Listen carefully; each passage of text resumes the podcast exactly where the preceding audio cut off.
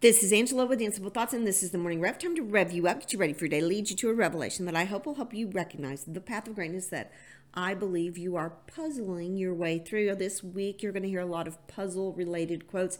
It really came to me that it seems that playing with puzzles, crossword puzzles, number puzzles, visual puzzles has become very important to my mental health. I I need this time for challenge because in my retirement, I'm not facing the daily challenges many of you are in your work setting. So I'm giving my brain that opportunity to play with puzzles.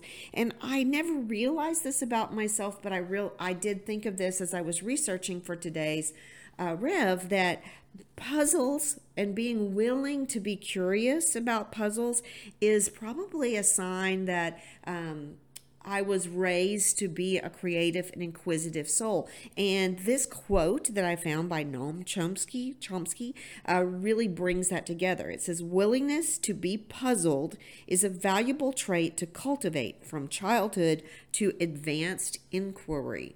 I wonder, I'm going to talk to my teacher friends, my parent friends right now. I wonder if we're doing enough to allow students to be puzzled and interested in being in puzzles and I mean intellectual puzzles, social emotional puzzles. Right now, we are so into um, a generation. This this generation is give me the worksheet, let me fill in the answers. They're very, very, very adverse to getting answers incorrectly. They want the right answer. They want it right now, and that's not helping them.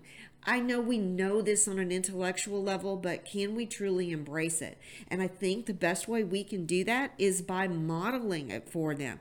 Maybe we need to be giving them simple puzzles, academic, uh, creative types of things where they don't in- instantly get the answer, that they have to work a little bit towards it. So, this is a big thought I'm having, and I think I'm going to develop it quite fully. I'm going to really think about this all week for us. I hope that you'll spend the time being puzzled this week along with me.